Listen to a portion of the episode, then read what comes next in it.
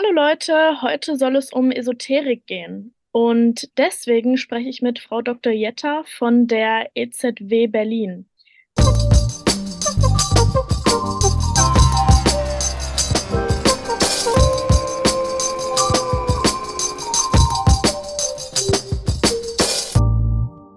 Was genau ist denn die EZW? Die EZW, äh, das ist eine Einrichtung der Evangelischen Kirche Deutschlands und wir sind ähm, eine Zentralstelle für, ähm, also offiziell heißt Zentralstelle für Weltanschauungsfragen. Mhm. Und das beinhaltet, ähm, wir schauen mehr oder weniger, was, was so passiert in der Welt in Sachen Religion, religiöse Praktiken, spirituelle Praktiken und dergleichen. Also wir schauen, was hier in Deutschland, was die Leute sonst so glauben ähm, und genau, wir sammeln, wir schreiben darüber, wir halten Vorträge dazu, wir geben ein Stück weit Statements ab aus evangelischer Sicht, also eben wir sind eine Einrichtung der evangelischen Kirche. Mhm. Und ähm, wir machen auch sowas wie hier zum Beispiel, dass uns Journalisten Fragen ähm, zu einem bestimmten Thema stellen und dann geben wir da Interviews und dergleichen. Genau. Ja, cool. Und äh, wie gesagt, heute soll es um äh, Esoterik gehen. Äh, was können Sie mir denn allgemein zum Thema Esoterik sagen? Du, Entschuldigung, was kannst du mir zum Thema Esoterik sagen? Okay, also wir, wir fangen mal ganz grundsätzlich an. Also Esoterik kommt ähm, von dem griechischen Adjektiv Esoterikos und bedeutet mhm. erstmal zum inneren Kreis gehörig. Ähm, Früher war da in antiken Philosophenschulen, war damit gemeint, ähm, so ein Wissen, das nur für einen Kreis von Eingeweihten bestimmt war. Also so eine Art Insiderwissen, mhm. was auch einer gewissen Geheimhaltung unterlag. Und das Substantiv Esoterik, wie wir es jetzt heute immer verwenden, ist ein wesentlich jüngeres Wort und ähm, meint häufig dasselbe wie das Wort Okkultismus. Also es ist so eine Art Synonym, was aber heute eben nicht mehr so oft verwendet wird. Mhm. Ähm, und es bezeichnet letztendlich alle möglichen Anschauungen und Praktiken, die auf die Wahrnehmung und Erfahrung einer inneren verborgenen Struktur der Wirklichkeit zielen, die mhm. eigentlich sozusagen nur einem ausgewählten Kreis von Eingeweihten oder Erleuchteten zugänglich ist. Also das ist so eine gewachsene Bedeutung des Begriffs. Und ähm, traditionell gemeint sind damit häufig Praktiken, esoterische Praktiken. Mhm. Astrologie, Magie, Wünschelrouten und alles Mögliche. Mhm. Und seit dem 19. Jahrhundert sagt man oder geht man, gibt es einen Versuch, eine Art Geistmonismus, ähm, also so eine Art Urwissen oder Urweisheit mhm. zu vereinen und es als eine Art Universallehre darzustellen, die hinter allen Religionen steht. Mhm. So, du hast sozusagen sehr, häufig wird da von einer Weltseele gesprochen oder einem, einem Naturgeist oder einem Weltgeist und der manifestiert sich in verschiedenen, ähm, in verschiedenen Arten. Also mhm. dass sozusagen alle Religionen in gewisser Weise auf was ähnliches zurückgehen. Das ist so die Grundtheorie da dahinter. Okay. Ähm, jetzt, wo Sie gerade gesagt haben, im Kreis von Eingeweihten, ähm, ja, jetzt habe ich den Faden verloren. Ich wollte gerade eine, eine, eine Frage stellen, die nicht im Katalog steht. Mir ist nämlich gerade was eingefallen. Hm. Was also, war das denn jetzt nochmal? Wenn da jetzt so die Frage dahinter ist, ähm, ob das immer noch so ist, ein Kreis von Eingeweihten und Wissen, das nicht allen zugänglich ist, dann würde ich jetzt darauf antworten. Also wir haben, also es gibt verschiedene Formen von Esoterik und manche gibt es auch in Gemeinschaftsform. Also es gibt zum Beispiel Wicca. Ne? Das ist äh, eine moderne Hexentradition aus dem 20. Jahrhundert. Und da ist ursprünglich immer noch damit verbundene, das nennt man Arkandisziplin, also das mhm. ist sozusagen auch eine Art Schweigegebot. Das heißt, was du dort lernst, behältst du auch für dich. Also das ist für den Kreis der Eingeweihten ähm, sprich alle möglichen Rituale und ähm, eben Wissen um äh, diesen Kult dann jeweils oder diese Praktiken. Das ist was, was für Eingeweihte ist. Also sowas ist mhm. teilweise immer noch so, aber wir kommen nachher auch zu verschiedenen Praktiken, Reiki oder ähm, Heilsteine oder sowas. Das findet man in vielen Läden das ist nicht mehr so geheim. Also das, mhm. das ist ja, eben, ja, wie sich das so ein bisschen verändert hat einfach mir ist meine Frage tatsächlich wieder eingefallen und zwar, ähm, ob das nicht widersprüchlich ist, ähm, wenn in der Esoterik behauptet wird, die Esoterik steht hinter allem, aber ist nur für Eingeweihte. Ja, also auf jeden Fall. Also der, der Anspruch ist sozusagen, es ist eine Art Universallehre, die mhm. da dahinter ist. Genau. Und ähm, die Art und Weise, dass eben häufig, also ganz viele esoterische Praktiken werden übermittelt als das ist altes Wissen. Mhm. Das ist ähm, sozusagen verschüttetes Wissen, was wieder hervorgebracht werden muss. Also mhm. es geht bei Geheimhaltung gar nicht auch immer nur um, da dürfen andere keinen Zugriff darauf haben, sondern ähm, es ist geheim, weil es ist nicht mehr präsent. Es mhm. wird überlagert von anderen Wissen. Also so ist da ein Stück weit auch die Entwicklung. Okay. Ähm, genau. Ähm, ja, und seit wann gibt es die Esoterik? Also wir, wir sprechen, also religionswissenschaftlich sprechen wir von der modernen Esoterik ähm, ab dem späten 19. Jahrhundert. Die, die Mutter der äh, modernen Esoterik ist ähm, Helena Petrovna Blavatsky. Das war ursprünglich eine ukrainische Adlige, mhm. ähm, die erst in Europa viel herumgereist ist und dort verschiedenste esoterische Praktiken gelernt hat. Und dann ist sie nach, äh, in die USA gegangen hat dort erstmal in spiritistischen Kreisen als Medium gearbeitet, also so Geisterbeschwörung und so gemacht und hat dann 1877 ein Buch geschrieben. Das hieß Isis entschleiert, Isis unveiled. Mhm. Und ähm, das gilt so ein bisschen als das Grundlagenwerk der Theosophie. Theosophie ist sozusagen eine der großen esoterischen, systemesoterischen Lehren, die eben beansprucht, ähm, so eine Universallehre zu sein. Das ist auch, die, also da in diesem Buch findest du auch zum ersten Mal sozusagen niedergeschrieben, die ganzen Religionen sind sozusagen einzelne Manifestationen, aber eigentlich geht es eben auf diesen Urgeist mhm. ähm, zurück. Genau, und deswegen fängt man so ein bisschen religionsgeschichtlich, fängt man meistens mit ihr an, mhm. weil davor waren es eben einfach einzelne, teilweise auch geografisch unterschiedliche esoterische Praktiken, die man mhm. vorfinden konnte. Genau. Okay, ähm, eine weitere Sache, die mich interessieren würde, ähm, dazu muss ich einmal sagen, ich habe tatsächlich selbst schon ähm, Erfahrungen mit verschiedenen christlichen Konfessionen und auch Esoterik gemacht. Mhm. Und ähm, meine Frage wäre jetzt, ob es da Überschneidungen gibt, weil in der evangelischen Kirche habe ich zum Beispiel schon mal äh, den sogenannten Bergkristall gesehen. Und äh, das hat mich dann schon irgendwie verwundert.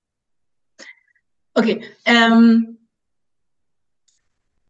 ich glaube, ich, ich, glaub, ich sage es mal so. Ähm, die esoterische Praktiken und ganz generell die Esoterik ist extrem da oder ist ganz arg in die Mitte der Gesellschaft gerutscht. Mhm. Also viele Dinge, die wir vielleicht vor 40, 50 Jahren noch sehr, sehr merkwürdig gefunden hätten oder was nur ganz bestimmte Leute gemacht hätten, die finden sich mittlerweile überall. Sprich, du wirst ähm, auf jeden Fall ähm, immer wieder irgendwelche Kontexte finden, auch in Kirchen, wo dann irgendwelche esoterischen Praktiken mit reinkommen. Das ist aber genau mhm. genau das Gleiche wie dann irgendwelche Yogakurse, die äh, in Kinder, in dem evangelischen Kindergarten gemacht werden mhm. oder so. Das heißt dann nicht automatisch, dass es Teil dessen ist. Das zeigt eigentlich eher davon, dass äh, Religion heutzutage sehr fluide geworden ist. Mhm. Und äh, in einer sehr pluralistischen Gesellschaft, in der wir leben, ist das eben auch einfach äh, mit Teil und dann eigentlich natürlich, dass solche Dinge vorkommen. Genau. Okay, ja, das ähm, hat meine Frage auf jeden Fall geklärt. Als nächster Punkt steht hier, was gehört alles zur Esoterik und was sind die bekanntesten esoterischen Praktiken? Also, ähm, wir unterscheiden so ein bisschen ähm, zwischen der Systemesoterik und der Gebrauchsesoterik und vergemeinschafteten Formen. Mhm. Also Systemesoterik, da, das meint im Endeffekt so umfassende esoterische Lehrgebilde, so wie die Theosophie von der Frau Blavatsky, von der wir gerade gesprochen haben, oder auch ähm, die Anthroposophie von Rudolf Steiner, aus der dann die Waldorfpädagogik herauskam und äh, die Christengemeinschaft daraus entstanden ist und mhm. so. Also das sind sozusagen die, die großen Lehren da dahinter. Dann haben wir Gebrauchsesoterik, damit sprechen wir eigentlich, oder davon sprechen wir, wenn wir über einzelne Praktiken sprechen. Wenn wir über Heilsteine sprechen oder über Tarot oder über Astrologie oder Aurasoma-Öle oder Engel und solche Sachen. Also wenn das so ganz spezifisch einzelne Praktiken sind, die man macht, die auch sehr gerne dann von Leuten vermischt werden. Also wo es sozusagen nicht um die große Lehre dahinter geht und wie das zusammenpasst, ähm, das friemeln dann viele eben irgendwie zusammen, sondern äh, wo es um die einzelnen Praktiken geht, die man dann ganz speziell irgendwie anwenden kann, um irgendwas zu verändern oder an sich äh, zu heilen oder so. Und dann äh, gibt es natürlich vergemeinschaftete Formen äh, von Esoterik. Da gibt es zum Beispiel neopagane Gemeinschaften wie Wicca, von denen habe ich vorher schon gesprochen, also mhm. moderne Hexen, die aber jetzt nicht frei fliegend sind, also nicht alleine unterwegs sind, mhm. sondern eben in einer Art Gemeinschaft, also in Hexenzirkeln. Ähm, dann gibt's äh, relativ ähnlich gibt's dann ähm, Druiden. Ähm, da gibt es zum Beispiel den Orden der Baden, Ovaten und Druiden. Also das ist ein recht großer, in England ansässiger das sind dann sozusagen vergemeinschaftete Formen, sprich die Leute praktizieren zwar im Zweifel schon noch hauptsächlich die Rituale oder viele Rituale alleine, treffen sich aber auch regelmäßig zu bestimmten, also zur Durchführung bestimmter Rituale oder zu bestimmten Festtagen zum Beispiel. Mhm. Genau. So, also so, so unterscheiden wir so ein bisschen. Das, das gehört sozusagen alles zur Esoterik mit dazu. Ja. Und ähm, ja, die bekanntesten Praktiken also eben, das ist total schwierig. Also ich denke, wenn man jetzt gerade ähm, zum Beispiel in den sozialen Medien unterwegs äh, ist, würde ich jetzt mal sagen, Tarot, Astrologie, solche Sachen sind gerade mhm. sehr präsent und auch Hexenrituale. Also das ist, ähm, das sind auf jeden Fall Dinge, die zumindest auf Instagram gerade stark gehypt werden hängt auch damit zusammen, dass ähm, da auch ein großer Markt mit dranhängt teilweise. Also sprich, es gibt auch einfach große Unternehmen, die bestimmte Dinge ähm, verkaufen wollen. Und da mhm. eignet sich zum Beispiel Instagram natürlich ganz großartig dazu. Ähm, aber eben auch Engel oder bestimmte Heilöle oder Heilsteine oder Heilsalze. Ähm, alles Mögliche kommt einem da immer wieder unter. Mhm. Ähm, das bekannteste könnte ich jetzt gar nicht sagen. Okay. Ja, also das ist ja eigentlich dann schon recht viel, was zur Esoterik und zu den Praktiken gehört, ne? Genau. Ähm, was du jetzt gerade erwähnt hast mit ähm, dem großen Markt, ähm, also man kann damit dann schon auch Geld machen, ne? Ähm, werden denn dann die, die Menschen nicht eigentlich ähm, über ihren Glauben ausgenutzt? Okay, also das ist ich würde mal sagen, es gibt so ein bisschen verschiedene Stufen, wie tief man in Sachen auch drin ist. Also ja, mhm. da hängt total viel Geld dran. Also das ist ein Milliardenmarkt, der damit dranhängt, weil eben Esoterik in gewisser Weise auch Lifestyle geworden ist. Mhm. Ganz klar. Ne?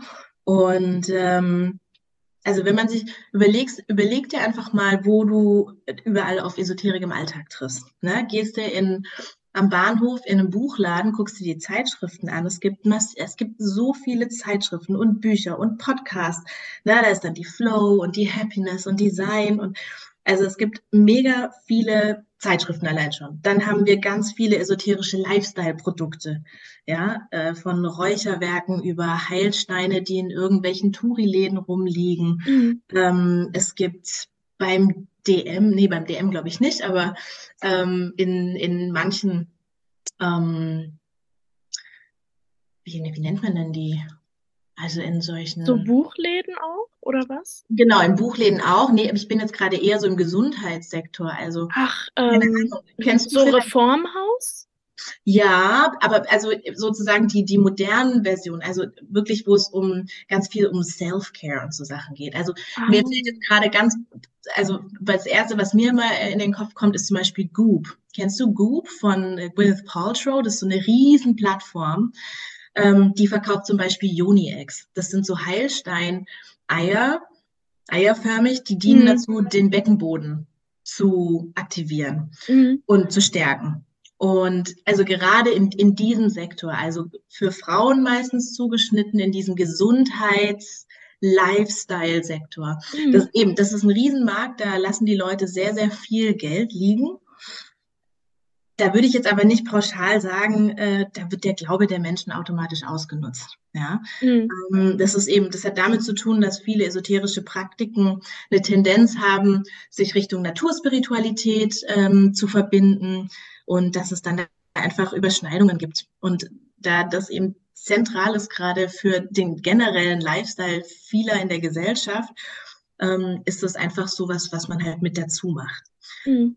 Es kann aber natürlich, also eben, ich, ich bin immer vorsichtig, so ein Pauschalurteil zu treffen, ähm, aber es kann natürlich den Menschen, äh, den, den Glauben von Menschen ausnutzen. Zum Beispiel, ähm, also muss man ganz klar sagen, wenn da große Firmen im Spiel sind, dann ist deren erstes Interesse natürlich zu verkaufen. Ja, ja. also das heißt, da ist äh, die Kommerzialisierung, der Gewinn ist ähm, da zentral, muss sich für die tragen. Ich würde aber eben trotzdem sagen, dass viele Leute, die solche Dinge verkaufen, durchaus auch da, dahinter stehen. Also die fangen da jetzt nicht an. Ähm, also eine Hexe, die einen Hexenladen betreibt, die die glaubt da auch dran, die praktiziert mhm. auch selbst. Da finde ich das total schwierig, da jetzt einfach von außen hin zu sagen, die nützt den Glauben von Menschen aus. Problematisch wird es im Endeffekt da, wo das Profitinteresse eines Einzelakteurs oder einer Einzelakteurin oder eines Unternehmens mit gesundheitlichen Bedürfnissen der Kaufenden kollidiert. Also wo zum Beispiel falsche Heilversprechen gemacht mhm. werden, ja, die eben nicht auf evidenzbasierter Medizin beruhen. Mhm. Da kannst du dann wirklich sagen, okay, da wird jetzt im Endeffekt der Glaube ein Stück weit ausgenutzt und zwar definitiv zum Nachteil ähm, des Konsumenten. Ja. Ähm, ja, also würden Sie schon sagen, dass Esoterik auch gefährlich sein kann? Also sagen wir mal so, ein, ein Grund, also ein Grundproblem ist die Alleinverantwortlichkeit. Mhm. Also ein, ein Grundmarker, warum die Esoterik mittlerweile oder esoterische Praktiken auch so beliebt sind, ist, weil es eben eine sehr individualistische Art von Spiritualität ausdrückt. Ja, also ich mache das eben im Zweifel alleine. Im Zweifel mache ich das auch mit ein paar Freundinnen zusammen. Mhm. Aber letztendlich ist das was, was ich selbst in die Hand nehmen kann. Also das erhöht meine Selbstwirksamkeit. Das Problem ist natürlich, wenn es nicht funktioniert, ist es auch meine Schuld. Ne? Mhm. Ähm, und also sagen wir mal so, von ganz gefährlich kann man eben dann sprechen, wenn überhöhte Heilungsversprechen gemacht werden mhm. oder wenn körperliche oder seelische Gebrochenheit nicht erkannt wird mhm. und dann falsch behandelt letztendlich. Mhm. Oder ähm, wenn, klar, was auch immer passieren kann, finanzielle, psychische Abhängigkeiten.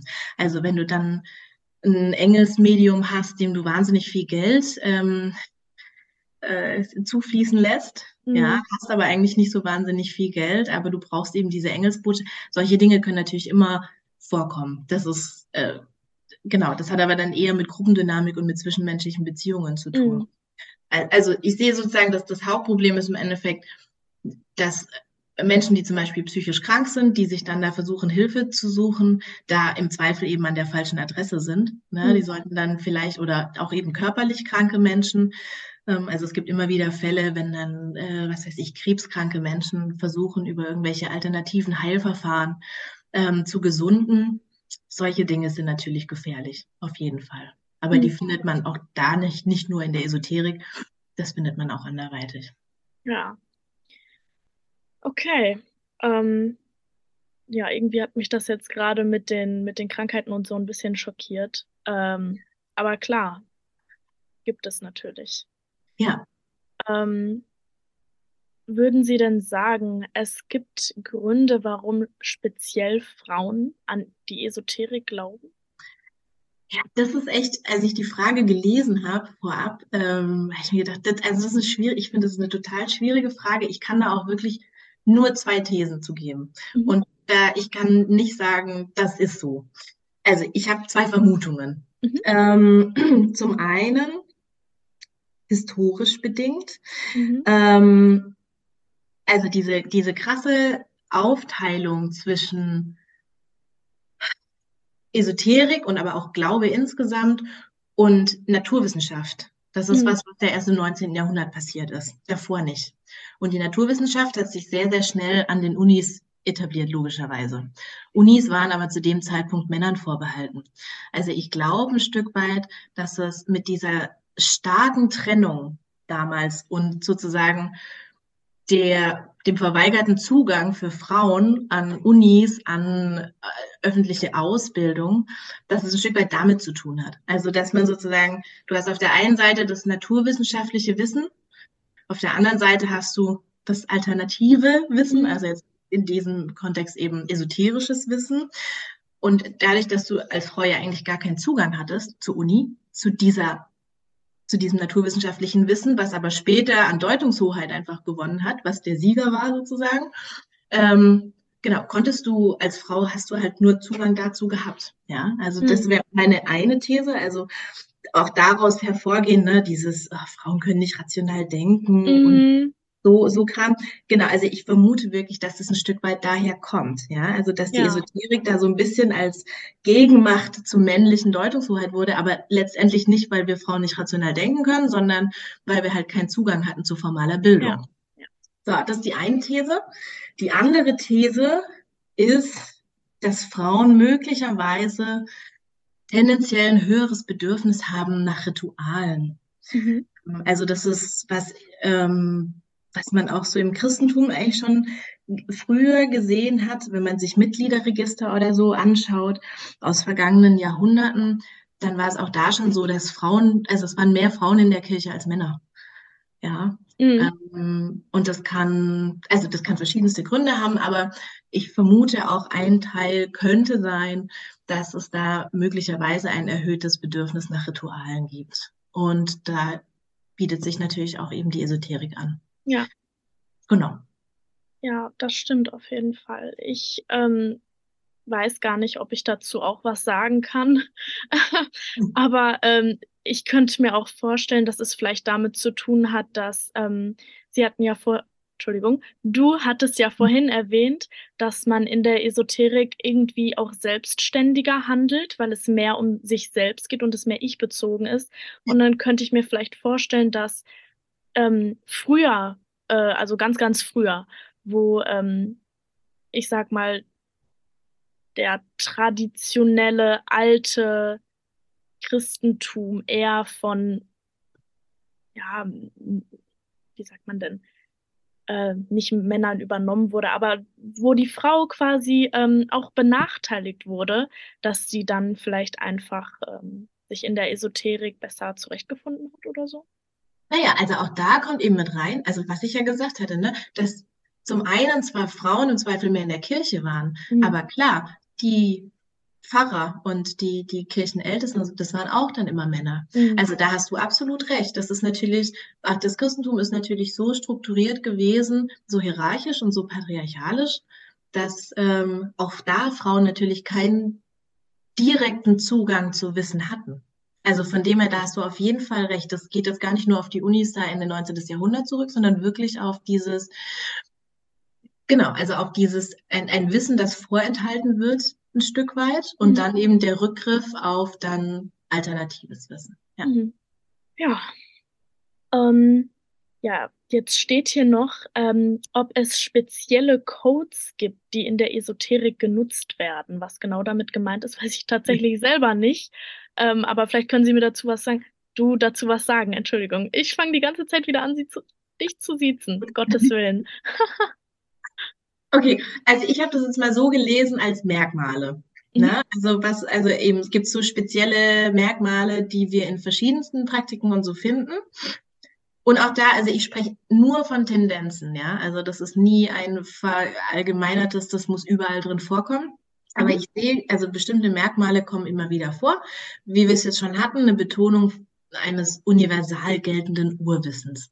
Was, was sehr häufig kommt. Ja, also so ein Rückgriff auf ganz früher.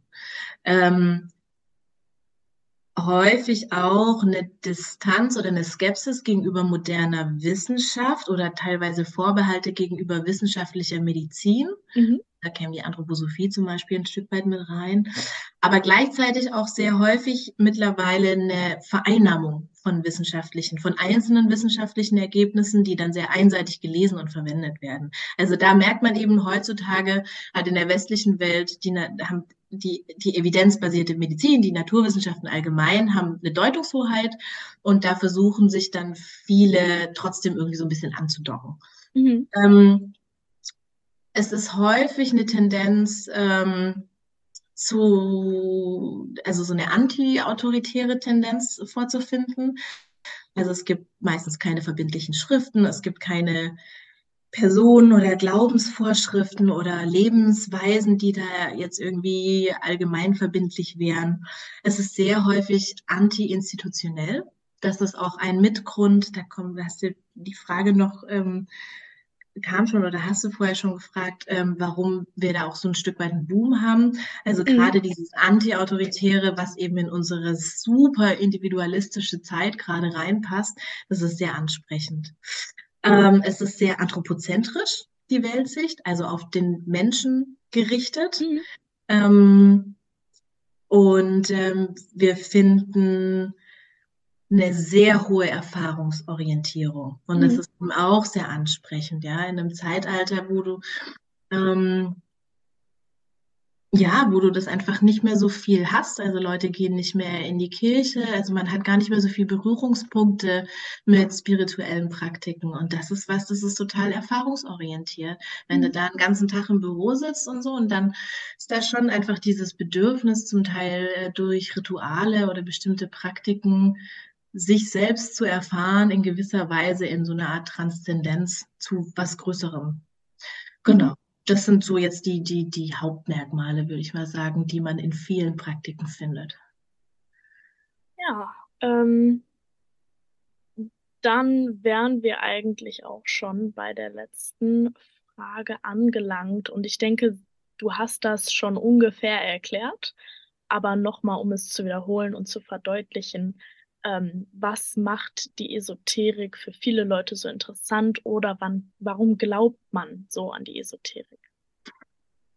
Also ich, also wie gesagt, das eine ist auf jeden Fall die, dieser individualistische Charakter, den die mhm. Esoterik hat. Also wir haben tendenziell wenig Vergemeinschaftung oder nur ganz punktuell. Also das ist jetzt nicht ein, ich muss jeden Sonntag in die Kirche und meine Gemeinde ist da drumrum und da ist total diese Verpflichtung, also soziale Verpflichtung auch ein Stück weit, das ist was, was heutzutage häufig unattraktiv ist für viele Menschen. Zum einen, weil man oft umzieht, zum anderen, weil man irgendwie auch in der Freizeit mal was anderes machen möchte. Man möchte vor allem seinen Plan so machen, wie es einem eben in den eigenen Plan reinpasst. Mhm.